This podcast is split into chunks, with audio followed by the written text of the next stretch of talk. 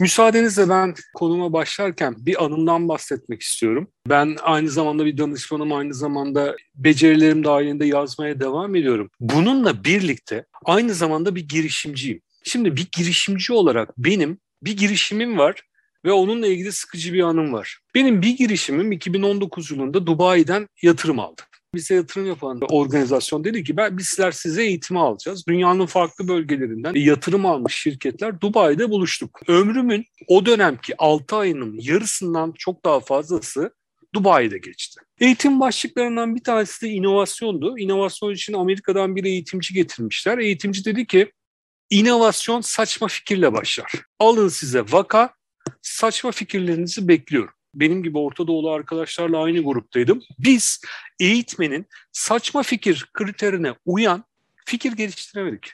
Ne söylesek bu gayet mantıklı dedi. Ben içten içe o kadar kızdım, o kadar bozuldum ki ya eğitmene kızmadım, kendime bozuldum. Düşünsenize orada bir girişimci kimliğiyle varsınız, inovasyon eğitimindesiniz ve saçma fikir bulamıyorsunuz. İnanın bunun üzerinde çok kafa patlattım. Yetmedi K2C'de Güneş Fuk, Erhan Feridun'la da bu konunun üzerinde bayağı tartıştık. Ben neden saçmalayamadım sorusuna cevap olarak şunu söyleyebilirim diye düşünüyorum. Bakın şimdi size büyüdüğüm ortamda yani benim doğduğum zamanki hakim kültürden biraz bahsetmek istiyorum. Bana aşina olanlar, yaşı yakın olanlar da bunu zannediyorum anlayacaktır. Biz evde hangi çocuğa en kolay, en sık maşallah deriz. O çocuğa bakar maşallah pek de nokta nokta diyoruz. O nokta nokta ne? Çoğunlukla uslu diyoruz. Hatta bunu bir tamlamayla söylüyoruz. Maşallah pek akıllı uslu diyoruz. Halbuki us akıl demek. Çifte akıl demek istiyoruz. Hangi çocuğa uslu diyoruz peki? Duygu, düşünce, talep ve ihtiyaçlarını çok sık dile getirmeyen, dile getirse bile bu konuda ısrarcı olmayan çocuk maşallahı kapıyor takdiri kapıyor. Ondan sonra çocuk anaokuluna başlıyor. Hala da var bu arada. Birazdan göstereceğim davranış şekli hala da var. Çocuk anaokuluna gidiyor. Anaokulunda şöyle bir duruş şekli var. Buna ne diyorlar biliyor musunuz öğretmenler? Hadi çiçek olun diyorlar. Çocuk sessiz ve hareketsiz olursa çiçek iltifatını kapıyor bu sefer. Daha da büyüyor. İşte ilkokul, ortaokul, lise eğitimlerine giriyor. Okullarda en makbul öğrenci kimdi? Sus deyince susan, otur deyince oturan, kalk deyince kalkan, çalış deyince çalışan çocuk. Duygu, düşünce, talep ve ihtiyaçları dile getirmek. Bunlar konusunda ısrarcı olmak çoğunlukla teşvik edilmiyordu. Bırakın teşviği, baskılandığı ortamlar da vardı. Sonra çocuğumuz büyüdü. Çocuk işe başlıyor. Ortalama bir Türk insanına, ortalama bir Türk şirketinde çalışmaya başladığı zaman en çok verilen öğütler nelerdir? Yöneticinle iyi anlaş, itaat et, çok dikkat çekme, arkadaşlarınla iyi geçin, yöneticilerinle iyi geçin gibi ifadeler. Bu söylediklerimin hepsini kapsayan çatı bir ifademiz var bizim. Birazdan söyleyeceğim bu çatı ifadenin İngilizce'de, Almanca'da, Fransızca'da, İtalyanca'da karşılığı yok. Karşılığı yok ne demek? Yani birebir çevirirseniz anlaşılmaz. Üstelik de buna eşdeğer bir deyimleri yok anlam çevirisi yapmanız gerekiyor. Söylüyorum bu deyimimizi. Salla başı al maaş. Düşünsenize ailede uslu olarak maşallahı kapmışsın. Anaokul, ilkokul, iş hayatında da kendini olmayarak takdir topluyorsun veya en azından eleştirileri üstüne çekmiyorsun. Evrim teorisinin temelinde ne var? Evrim teorisinin temelinde kullanılmayan kasların kaybedilmesi var. Ben eğer küçüklükten itibaren duygu, düşünce, talep ve ihtiyaçlarımı dile getirme becerimi kullanamamışsam, teşvik edilmemişse, baskılanmışsa sonucun ne olmasını bekleyebiliriz ki? İş yerine gelelim.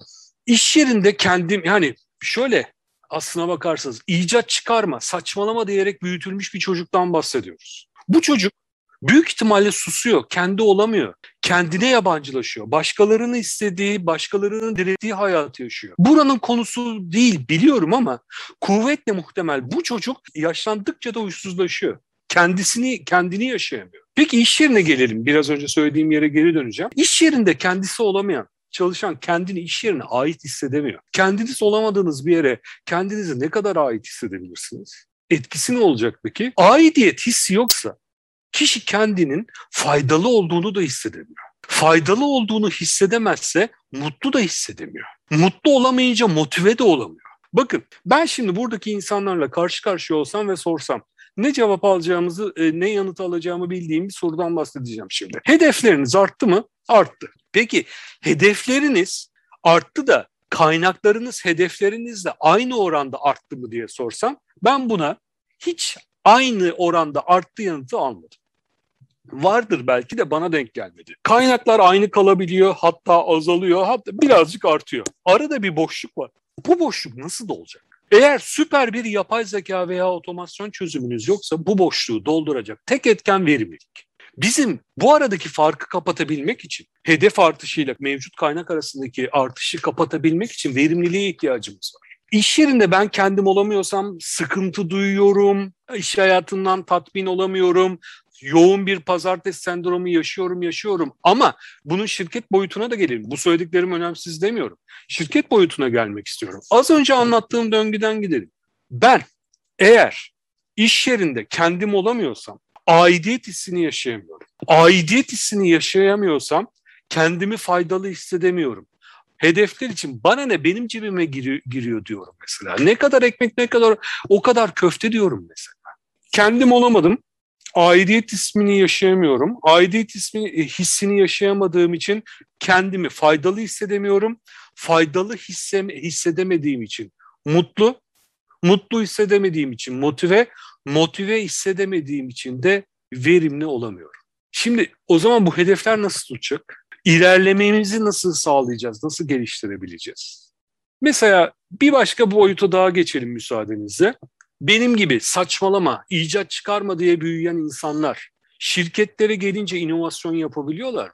Bu da bir soru işareti. Yapamazlar demiyorum. İnsana dair konularda bu kadar keskin konuşamayız ama itaat kültüründe saçmalayamadığımız için inovasyon da gelişmeyebiliyor. ARGE departmanlarının bir kısmı tersine mühendislik için yani başkalarının yaptıklarını biz de yapalım diye çalışıyor. Buna itirazım yok ama tek başına yeterli olmadığının da altını çizmeye çalışıyorum.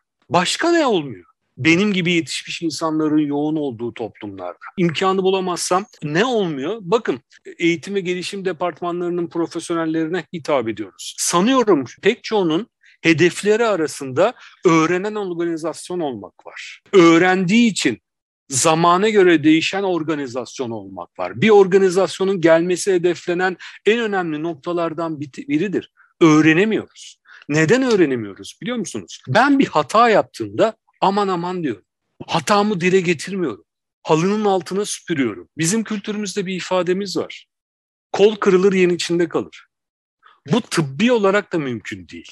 Doktorun o kolu tedavi edebilmesi için gömleğin içinden, kıyafetin içinden çıkarmasına ihtiyacı var. Kol kırılır, kol kırılıp yen içinde kalıyorsa öğrenen organizasyon da olamıyorsun. Sonrasında ne oluyor? Bir kere istemeden yaptığın hatalar tekrar ederek yanlışlara evrilmeye başlıyor şu ana kadar ifade ettiğim kavramlarla neyi dile getirmeye çalıştım biliyor musunuz? Neyin yoksunluğunu ifade etmeye çalıştım? Psikolojik güvenlik kavramı. Profesör Doktor Amy Edmondson Harvard Üniversitesi'nden. Yönetim bilimlerinde önemli gurulardan bir tanesi. Bu kapsamda Thinkers 50, Thinkers 50 diye bir grup vardır. O grupta ödül alan, öne çıkan önemli bir düşünür. Bu kavramı bizim karşımıza 2017 yılında tekrardan getirdi. Aslına bakarsanız kavram ilk defa 1965 yılında telaffuz edilmiş psikolojik güvenlik kavramı. Amy Edmondson 2017 yılında The Fearless Organization kitabıyla bu kavramı tekrardan gündemimize taşımış. Amy Edmondson bu kavramla bize şunu söylemek istiyor.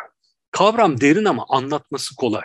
Eğer kendin olamıyorsan, fikrini söyleyemiyorsan, itiraz edemiyorsan, geri bildirim veremiyorsan, geri bildirim alamıyorsan, sorunu soramıyorsan Derin kavramın özeti şu.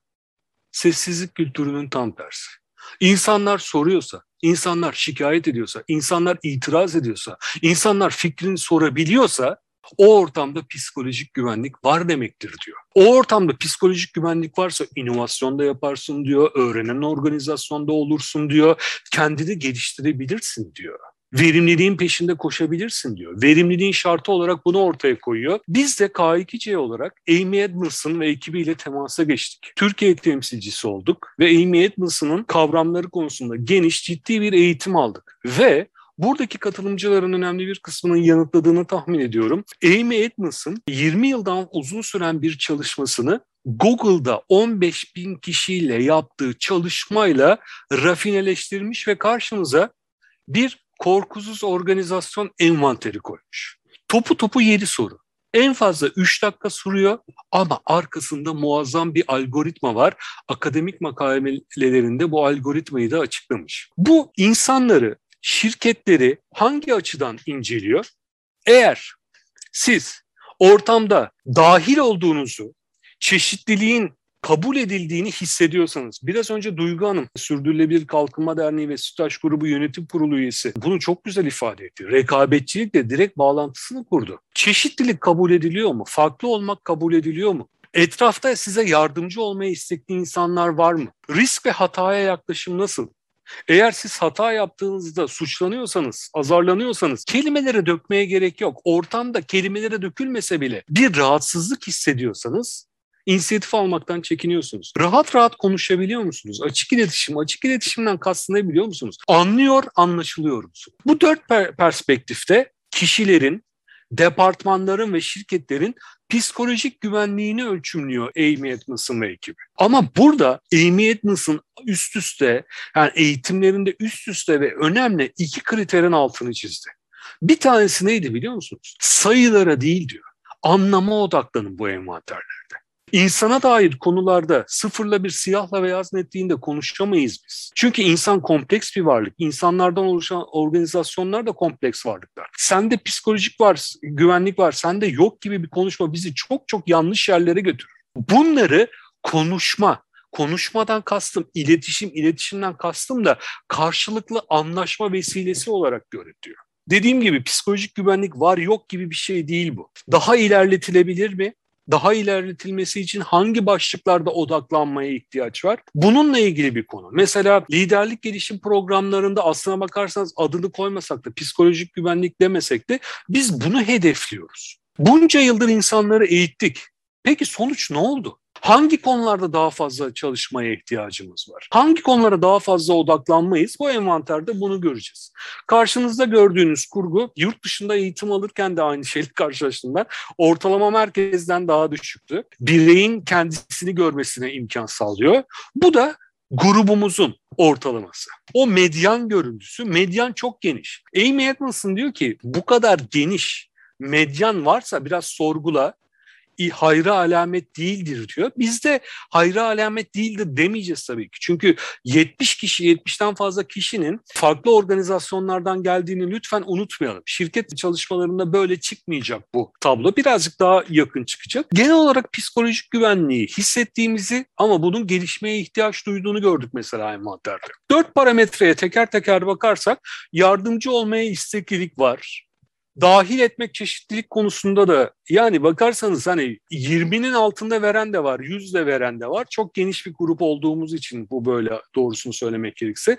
Dahil etmek çeşitlilik de genel olarak bu grupta iyi çıkmış. Açık iletişim konusunda e, insanlar duyulduğunu düşünüyor ama her zaman duyulduğunu düşünmüyor. Gelişme alanları diğer üçü gibi bunda da var ama bir tane parametre var ki eğer bu bir gerçek şirket, departman olsaydı hangi konuya odaklanacağımızı burada görecektik. Risk ve hataya yaklaşım belirgin derecede diğer üçüne göre düşük. Mesela bir depa şirket olmuş olsaydı karşımızda o zaman şunu söyleyecektik. Bizim odaklanmamız gereken konu risk ve hataya yaklaşım.